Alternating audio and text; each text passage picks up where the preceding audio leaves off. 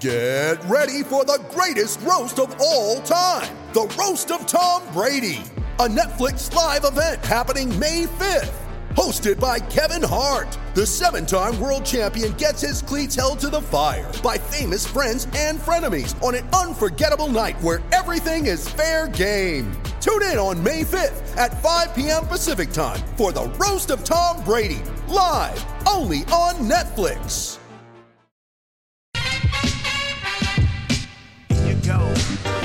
Go.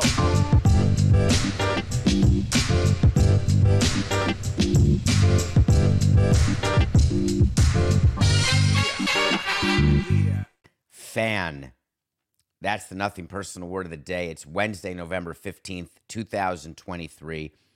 And we start the show with the loss of a fan, the owner of the San Diego Padres, one of the great fans of baseball, one of the great lovers of San Diego as a city, someone who was willing to spend as much money as it took to get the fans a winning team and a World Series and the biggest fan himself passed away, only 63 years old, a complete shock to everybody.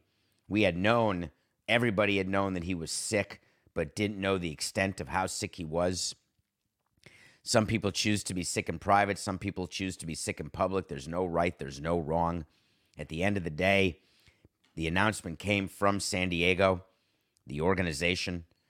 The beloved owner of the Padres has passed away when you die owning a team, there are several things that have taken place, and a lot of people have asked me questions. I want to give the proper respect to the Seidler family. It is a nightmare to have your father, uncle, grandfather, friend, owner pass away so prematurely, and 63 is quite premature. So, Peter, rest in peace. All of the criticisms I've had of AJ Preller of the Padres of your spending were done with respect and love. That said, I have to talk a little business about what happens because the audience is interested. So, Peter, rest in peace. I'm sorry you didn't get to see the fruits of your labor, but you did. You saw sold out Petco Park. You saw revitalization of San Diego. You saw a team with a chance, a hope, a prayer. You saw disappointment, you saw victory. Every team in Major League Baseball has to submit a succession plan to Major League Baseball in case of death to the owner. It's not just a succession plan that gets filed with baseball, there's also a disaster plan that is filed with baseball. If everybody dies, like in a plane crash, like uh, your team plane goes down, or a plane goes down with 10 of your top executives. There are different scenarios that you plan for that you are ready for, though, of course, you're never ready for a disaster and you do the best you can. And most of them have no playbook, but you try to prepare as best as you can. The succession plan that baseball has, they are not focused as an industry on your estate taxes, on your estate plan when you hear succession plan, you're hearing Logan Roy. What I, when I hear succession plan as it relates to baseball, I'm talking about who is going to be the next control partner, the controlling owner. Remember, in baseball, there's a lot of people who own a team. Peter Seidler did not own 100% of the Padres, he had partners. But according to baseball rules, there's only one control person and the control person is the one who gets to vote. So tomorrow there's going to be a vote on the A's relocation to Vegas. You don't get five votes per team or eight votes. It's not like electoral votes, it's one vote per team. The Yankees have the same one vote as the Marlins. And the person who says yay or nay, or yes or no, or in favor, not in favor, favor against, one person, the control person. When the control person cannot go to a specific owner's meeting. There is notice given to Major League Baseball, the commissioner's office, that the control person will not be there and the president of the team will be acting as the control person for this meeting. And that means that the president of the team at that particular meeting has the power to vote. his vote for his team. The succession plan is who's going to be the next control person for the San, Diego Padres. And it gets approved by baseball, not by a vote of the owners, but by the commissioner and the commissioner's office. Is it the wife? If the if it's the man who dies, is it the son, the daughter? Is it the president? Whatever the succession plan is for the control person, and it goes into effect immediately. There will be a funeral for Peter Seidler, and the commissioner will send a representative or he'll go himself. And there will be nice speeches and nice thoughts, but the business of the sport will go on. The owners' meetings will go on today and tomorrow. The vote on the A's being relocated will go on. The next thing that people are asking is what's going to happen with the team. Will the new control person operate the team differently than Peter? Obviously, we don't know the answer to that yet, but what we do know is that Peter, in charge, was very serious about building as good a team as he could, signing as many players as possible, basically on the come. If we build it, will you come? And he built a great team, and people came, but not spending the amount of money required to raise the amount of revenue required to cover the expense of his current payroll. So the team that he was operating was losing tremendous amounts of money.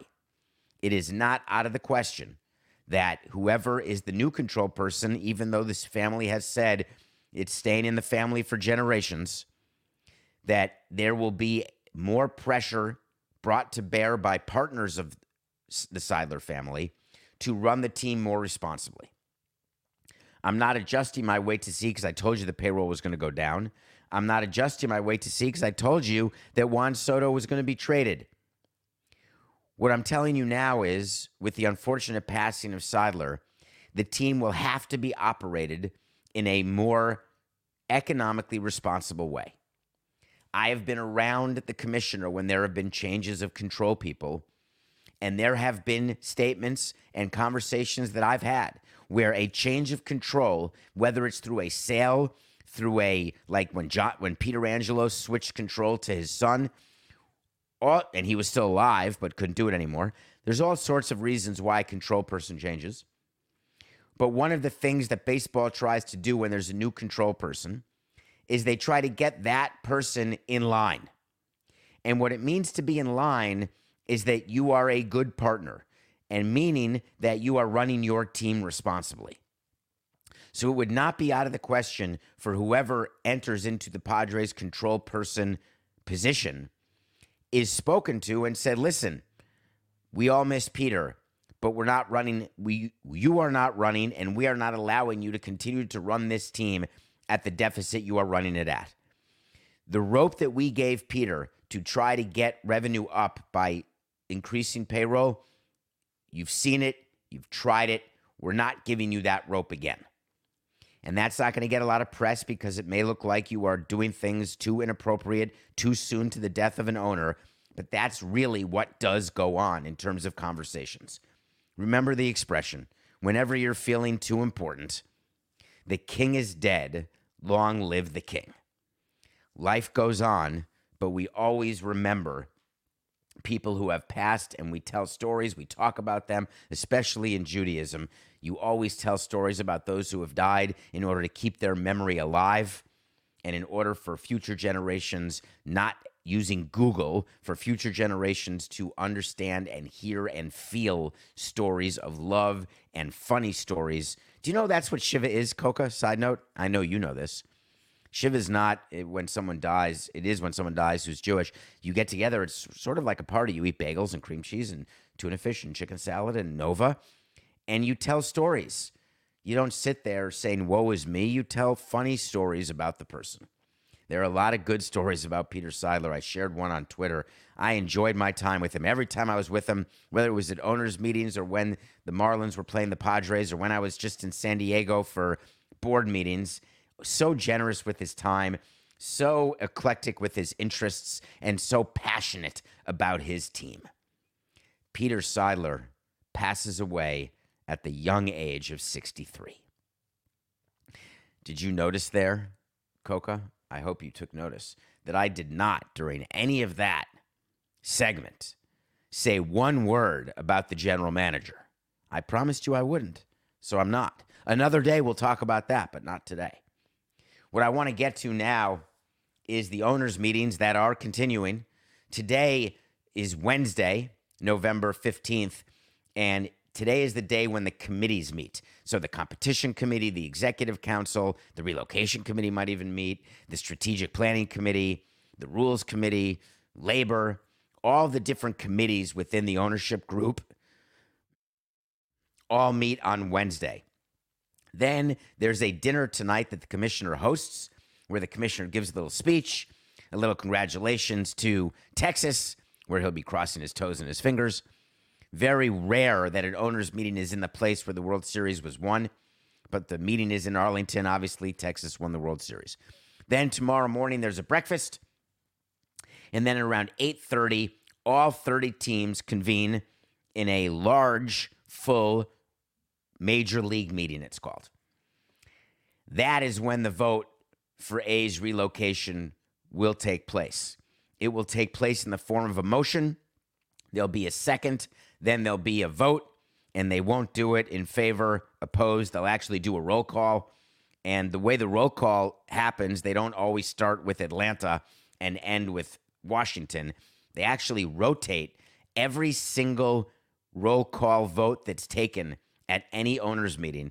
So if last vote, whatever that vote was, the first vote may be the New York Mets, that means the next vote that's taken at the next meeting or even at that meeting starts with the New York Yankees. And the one before that started with the Minnesota Twins. It's in alphabetical order, so you're not always starting with the A and ending with the W because there's a disadvantage to being first and there's an advantage to being last because you know what everybody before you has done. Those are all procedural things that go on during meetings. But the bottom line is the meeting is happening. And when owners get to meetings, the majority of them arrive on Tuesday, some arrive Wednesday, depending on their committee assignments and when the committees meet, because you get an itinerary given to you in advance of when your committee is meeting. Not every owner is on a committee. The real thing you have to be there for, if you're not on a committee, is you come for the dinner the night before, spend one night in the hotel, go to the full major league meeting, and then fly out. When you get to an owners meeting, there always are media who are assigned to go to owners meetings and to go to the press conference that Rob Manfred does at the end of the Thursday meeting. However, prior to that, they stay in the lobby and they try to get owners or presidents or whoever's coming in to talk to them. And what they're aiming to do is speak to those who are newsy at the moment. So Hal Steinbrenner is newsy at the moment because of what happened with Brian Cashman and his crazy statements and the whole Stanton situation, which we're going to talk about again today. So media members are trying to find Hal Steinbrenner. Obviously, owner who is the most newsy is John Fisher because this is the meeting where the relocation vote is happening. We are going to talk about what it means once it passes. If it passes tomorrow, we'll cover it on Friday. John Fisher walks into the lobby. Doesn't matter when you come in at 7 a.m. or 7 p.m., there's media there. When you go to a meeting, when we went to the owners' meeting where contraction was on the table, we knew they were looking for the Expos. When we went to the meeting when there was the sale of the team to Jeter, we knew that they were looking for us. When we went to a meeting right after all of that big spending in the off season, we knew they were looking for us. Sometimes they're looking for us, sometimes they're looking for someone else. Side note some of the owners or presidents who are sources to members of the national media ignore those members of the national media in front of everybody, but find a way to meet them in the hotel separately in order to be a source for things that are going on in the meeting. Bud Selig, I have a side story, Coca. Bud Selig during owners' meetings. I'd like to give you my imitation of Bud Selig. I'm handing a memo out right now to all of you people, and there'd be 60 of us in the room. And I want to know which goddamn one of you is going to give this to Ron Blum. Ron Blum is a former Harrisman graduate, Harrisman alum, who works for AP. Ron Blum would get every single document that was given privately to owners and presidents. He had it before some of us had it. Before it could be done getting handed out, he had it. So Bud Selig would say, I just right now, which one of you jackasses, and Bud had a very, very dirty mouth. He would swear it was very weird. My first owners meeting, when you heard Bud say, What the F is wrong with you people talking about signings or talking about I don't care what Rob thinks. Rob used to be head of labor. I don't care. He doesn't want me to say it. I'm going to say it. What the F are you people doing? But when it came to PR, he had a PR guy named uh, Rich. Rich Levin was his PR guy, Bud Selig's PR guy. And he would always look over at Rich exasperated. Rich wasn't at the head table, Rich was always in the room. But how does this happen? Why does this happen? So it is true that leaks happen, as you know. So John Fisher walks into the owners' meetings, and you can expect to see media. Before you go to an owners' meeting, when you know that you are the newsy team, guess what? You are supposed to prepare with your PR people. Either the plan is walk, keep walking, don't say a word. Or the plan is I'm happy to talk, but we're going to talk after the meeting. Or the plan is let me check in, I'll come back to the lobby in 15 minutes. There's always a plan. And as part of the plan, the plan is what you say. Because the questions are not, hey, what do you think about the 24 presidential election? Well, I wasn't prepared for that question, so I'm not ready to answer that. You don't need to be a PR genius or a head of crisis PR to know that when John Fisher walks into the owners' meeting, he's going to get asked about relocating the A's to Vegas. Criminy. In addition, there are, once in a while, fans who come to the meetings. Some fans are looking for autographs, some fans are looking for pictures, believe it or not. And some fans are looking to get in front of an owner and just say a few words because you don't have a lot of opportunities to do that. John Fisher should reasonably have expected there to be Oakland A's fans at this meeting, and he should have reasonably have expected those Oakland A's fans to want to talk to him. John Fisher had a decision to make, and he chose to talk to the Oakland fans. Great. I love that decision. But you better know what you're going to say. He said to those fans when they asked him, "What what's happening? What can we do? Let's save baseball in Oakland. Do the right thing. We can do this." He said that he's been trying to find a solution to stay in the Bay Area for 18 years, but his patience has run out. Now, I can tell you that 18 years ago was 2005.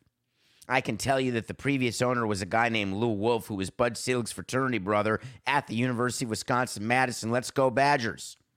I can tell you that Lew Wolff would like to have kept the team in Oakland, but also wanted to move the team to San Jose, and the San Francisco Giants wouldn't allow it. They looked at ballparks in Fremont, they looked everywhere. Also, they looked at the Oakland Coliseum site. I like the concept of saying to your fans, hey, I've been trying for 18 years, I have gotten nowhere. But make sure you also say, I know the mayor has told you that there's a deal in place, but take my word for it, there is no deal in place. I want that out there. John Fisher didn't say it. And then John Fisher violated the single most important rule of PR when you are an owner of a team or even a president. Never say, it's worse for me than it is for you. Ever. Even if it's true. When your team loses in the World Series, my God, that must have been so hard for you as fans. I hope you enjoyed the pennant, but I'm sorry that we lost the World Series.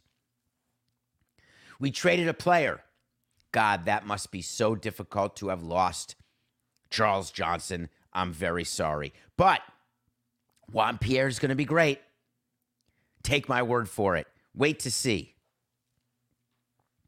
John Fisher said to these Oakland fans, It's been a lot worse for me than you. That's not going to go well. And it didn't.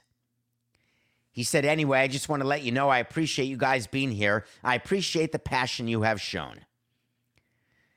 Fans showing up to the owners' meeting will not impact John Fisher's plan. It will not impact the vote that is taking place tomorrow.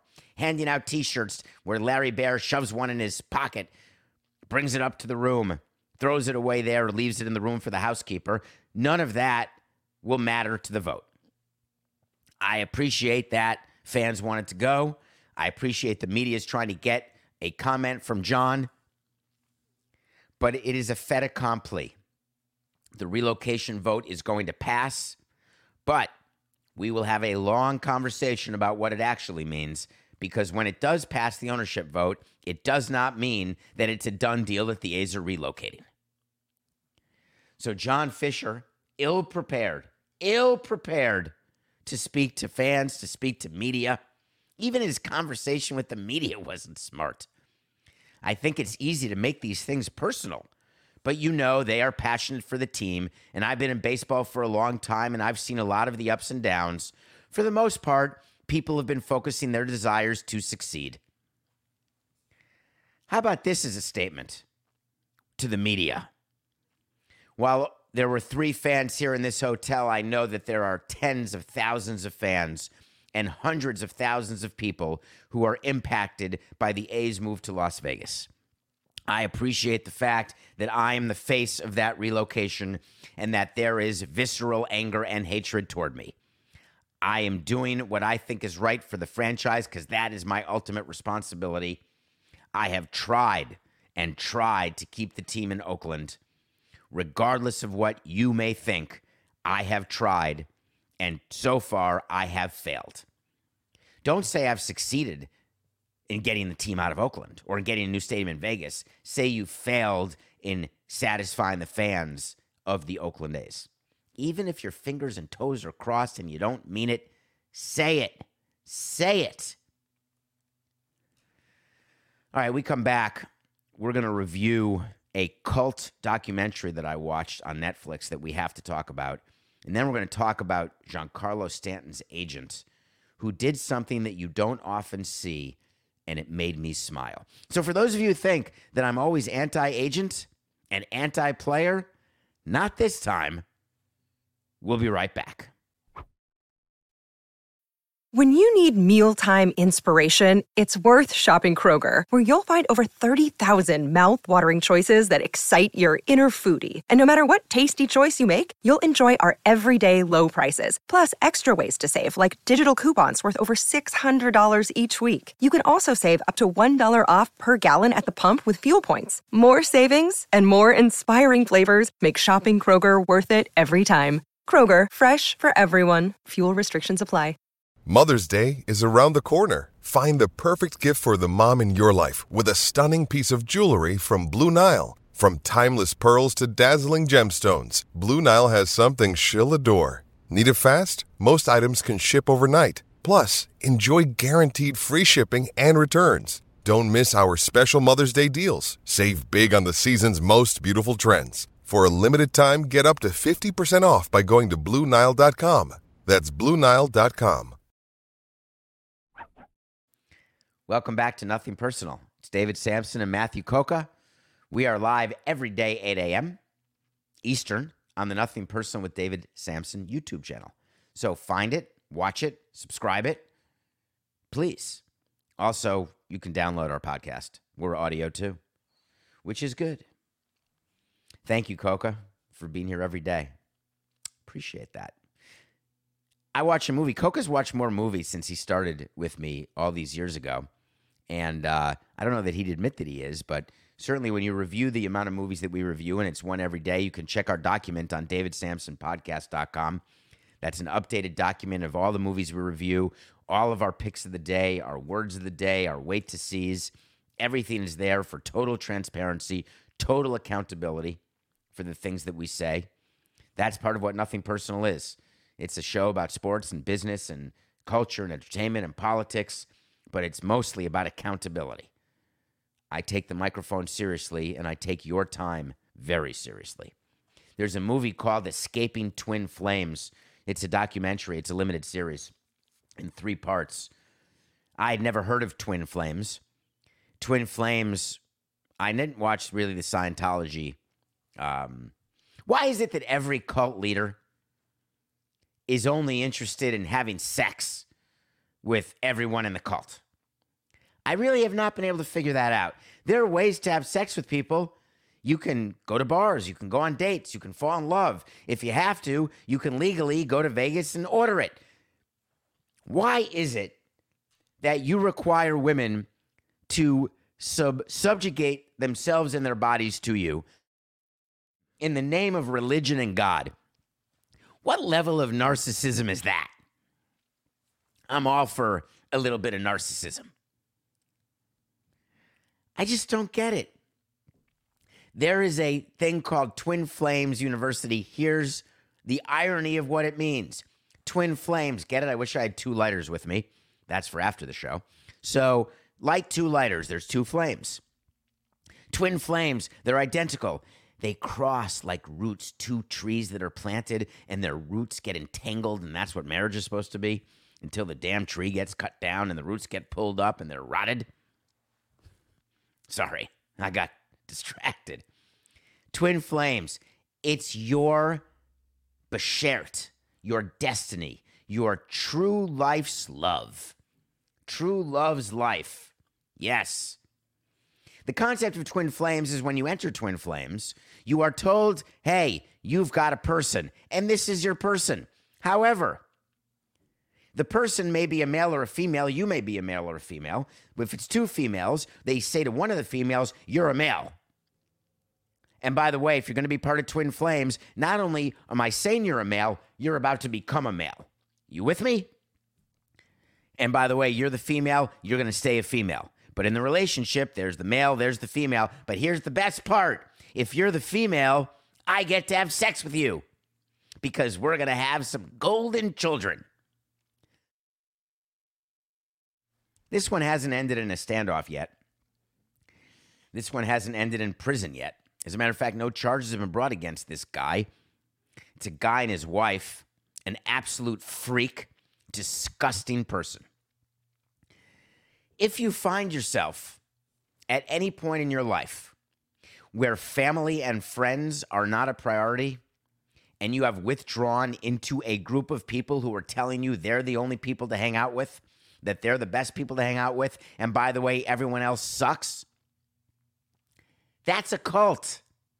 And it's going to end with you having to have sex with the head of it. So don't do it. Escaping Twin Flames is a cautionary tale. It will go by in a jiff. It's three hours long, and I went back to back to back. Of course, there were people who had escaped who were part of the documentary. There are people who are still a part of it who are part of the documentary. And it was quite, quite interesting. I grant you that I have given you a lot of anti agent rhetoric as part of Nothing Personal because we are all a victim of our past. And I've had to deal with agents, many of whom are uh, not pleasant to deal with. Scott Boras is obviously the number one, the most disingenuous, disingenuous, the biggest crooked most disgraceful agent there is. But some of you have mistakenly thought that that's been my view of every agent I've ever worked with. Giancarlo Stanton's agent is a guy by the name of Joel Wolfe. Joel Wolfe is someone who obviously I've worked with very closely over the years. Joel Wolfe is on the Mount Rushmore of player agents. He is honest, that doesn't mean he's not a good negotiator. It doesn't mean that he doesn't represent his clients to the fullest extent. It doesn't mean that he doesn't take advantage of every inch of the collective bargaining agreement where there are benefits for a player. It doesn't mean that he and I have always agreed or seen eye to eye. You don't have to always agree with someone you work with or work against to have respect for that person. Healthy disagreement in a relationship, business or personal, is basically the, the soil that leads to the fertilizer that is the growth of commonality of interest and togetherness. Joel Wolfe and I have gone back and forth and back and forth many times. One of the things that I have always appreciated about him is that he has a unique understanding of the media, a unique understanding of what the media can be used for, how they can be helpful, how they can be hurtful. He has a unique understanding of how best to represent his client. When Giancarlo Stanton agreed to the $325 million 13 year contract, however many years ago, Coco, what was the year? I want to say it was 2015, maybe. I don't remember what year it was. And uh, you'd think I would remember that. I have it. Oh, I think it's down somewhere else. I don't know where it exactly is. I have a picture of it. I should show that one day. Anyway, when an agent signs a player to a contract, that agent gets the commission of that contract every year. Oh, it's done November of 14 for the 2015 season. Thank you, Coca. When Giancarlo Stanton signed the deal, Joel Wolfe, who was the agent at the time, will receive the commission every single year. Whether or not Stanton leaves Joel Wolfe, which he hasn't and never will, but Stanton is a example of a player who Scott Boras would not try to poach because what's the use? You're not going to make any money off him, so why poach him? As opposed to a player who's going year to year, then you only get paid for that particular year. And then you're poachable because if you sign a long term deal with a different agent, it's the new agent who gets the money, even though the old agent spent all the time grooming the player, working with the player, and loving the player. So Joel Wolfe already earned his commission for Giancarlo Stanton. Joel Wolfe doesn't need to spend any more time on Giancarlo Stanton. There are agents who, once their players are signed, they're done with them. They ignore them. Joel Wolfe is not that player. Joel Wolfe is still incredibly in touch, involved, and a huge part of Giancarlo Stanton's life. When Brian Cashman did what he did to Giancarlo Stanton, did you think for one minute that Joel Wolfe was going to not respond?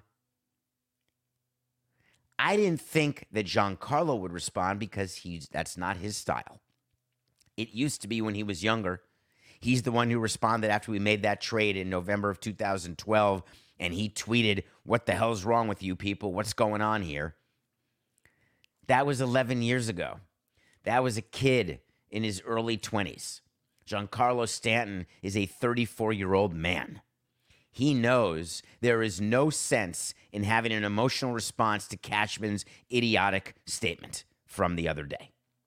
That came to light the other day that was said at the GM meeting. Listen to our show yesterday. We talked about it, where he said that Stanton's going to be hurt and stay hurt and whatever. Joel Wolfe calls up Giancarlo and says, Listen, I'm about to respond. And I'm going to respond in an email to the athletic, and I'm going to have your back, G. That's a good agent. And listen to what Joel Wolfe emailed to the athletic. I read the context of the entire interview, Joel Wolfe said. I think it's a good reminder for all free agents considering signing in New York, both foreign and domestic, that to play for that team, you've got to be made of Teflon, both mentally and physically, because you can never let your guard down, even in the off season. Mic drop. When media contacted Joel Wolfe, anything else you want to say?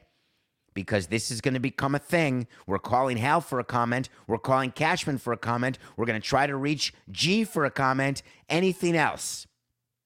When you do an email like that, when you do a statement, you let it stand. You don't add anything.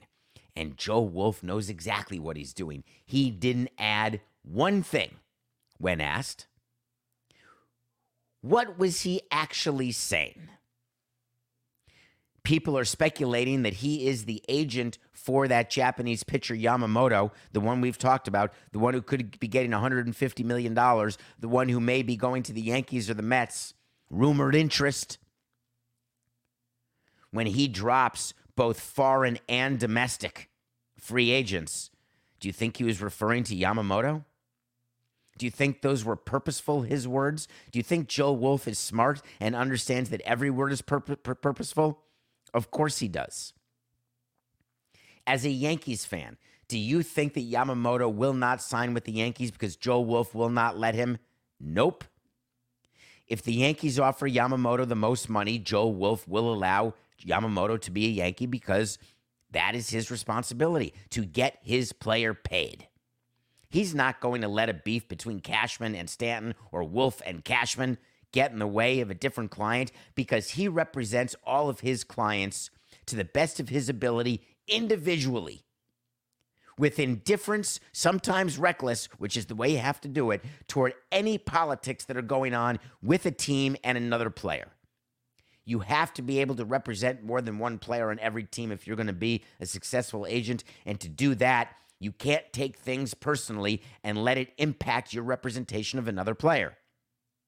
So, for all people worried that Yamamoto may not be a Yankee, don't worry about it.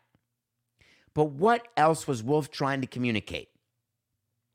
He was trying to communicate to Hal Steinbrenner and to Brian Cashman that this is horse hockey. That what you are doing and allowing your GM to go unchecked and say things about a player in this regard not during the season when it can be done in conjunction with the player. Remember, we've talked about when you call out a player during the season, when it's motivating. This is the off season. There is absolutely no reason for a team to discuss any of its players without an agenda. What's the agenda that Cashman had with Stan? To make him work harder, travel less, find a way not to get hurt? That's not an agenda.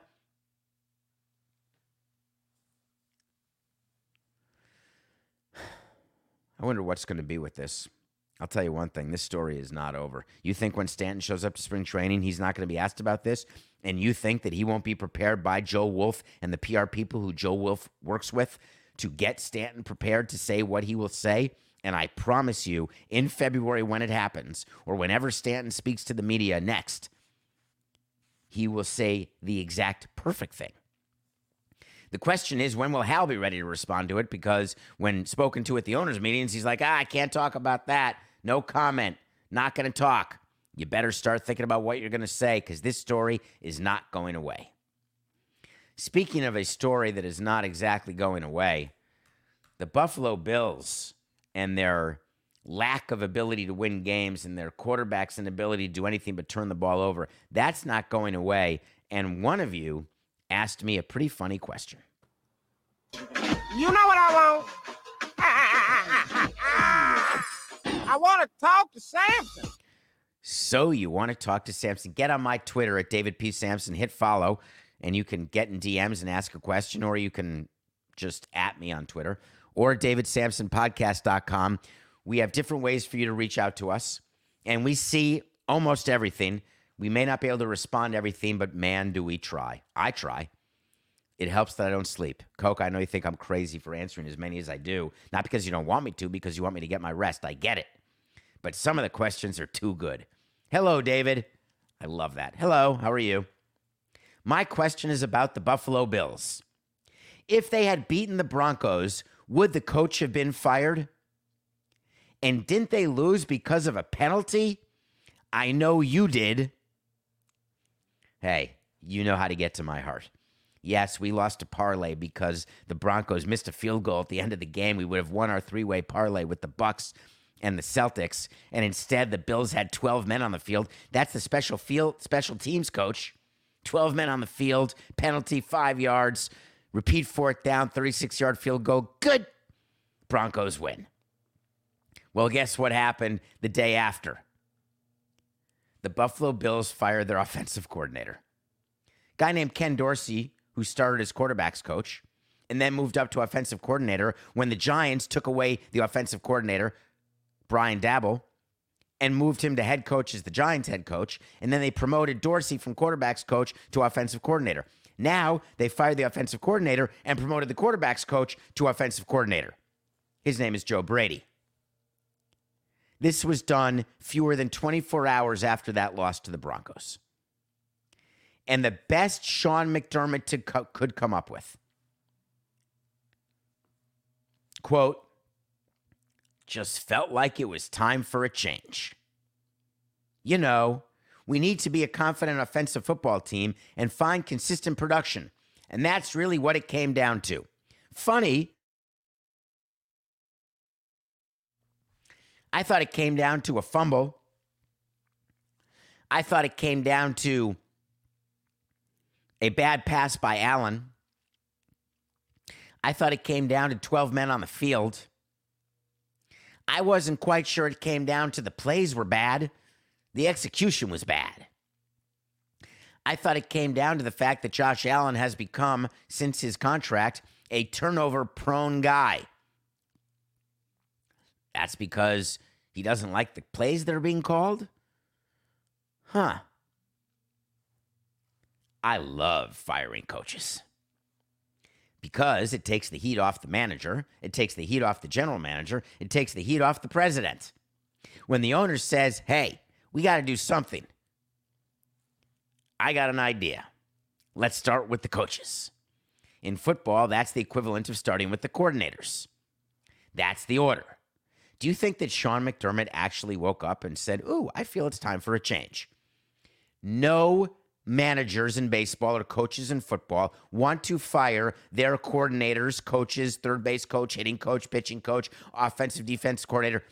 They none of them want to do it. None of them wake up in the morning, not one, and say, This feels like a good morning to fire my pitching coach. The way it actually works is the GM and the president walk into the office of the manager or of the head coach of the football team and say, Hi, we're pissed. We're pissed because we've been on the phone for three hours with the owner who's trying to understand why we stink. And he is demanding change. So, Sean, what do you got?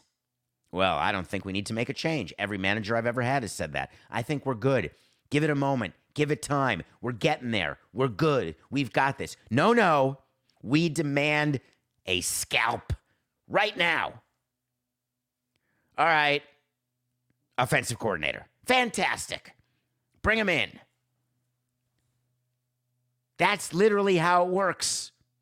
Ken, we're going a different direction. And we have the manager do it. Although I always did it with the GM too, even though you could just have the coach do it. Ken, we're going a different direction because we just felt like it was time for a change. Ken looks at Sean and says, I get it. Obviously, it's not my fault, but I get it. See you later. Just pay me the rest of my contract. Here's the key card. Bye bye. I totally understand how the Buffalo Bills fans feel. I understand how the players feel and the frustration they have. On the other hand, firing Ken Dorsey ain't gonna do squat. Because next weekend, guess what? Josh Allen is still your quarterback. If they'd beaten the Broncos, the owner would not have rushed down to the GM to rush down to the coach to say, fire somebody. You're right. That's why I liked your question. But the Broncos won, and now Mr. Ken Dorsey is finished. Well, I'm going to give you a wait to see. Wait to see is when I tell you something's going to happen. Sometimes it does, sometimes it doesn't.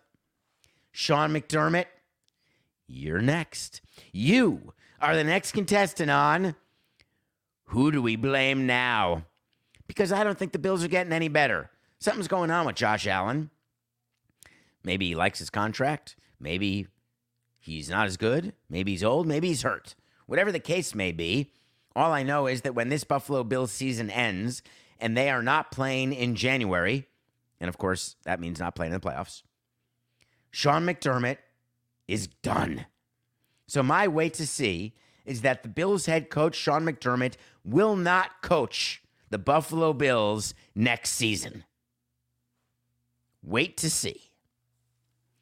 Nothing personal pick of the day. We worked so hard to get back to 500. Oh, sorry. Nothing. Ready? Wipe it. All right. Ready, Coco? Seven, eight, six, nine. Nothing personal pick of the day brought to you by. We are 167 and 167. Worked so hard to get over 500, and now we're back to 500. We had the Mavs beating the Pelicans. Who knew that Luka Doncic was going to have a mediocre game? Who could believe that the Pelicans were going to beat him by three touchdowns? Yes, the NBA is a tough place, but we will persevere and we will keep going. Tomorrow's Nothing Personal pick of the day brought to you by is the Boston Celtics. They're playing the Sixers again. Celtics minus three and a half over the Sixers. Sixers are playing back to back. Remember, we had the Sixers over the Celtics earlier last week. Now we've got the Celtics in payback covering three and a half over the Sixers. That is the nothing personal pick of the day. Thank you for your time. We will be back tomorrow. I will be live on Le Batard in just a couple of minutes doing the local hour. And guess what? We will be back tomorrow because it's just business. This is nothing personal.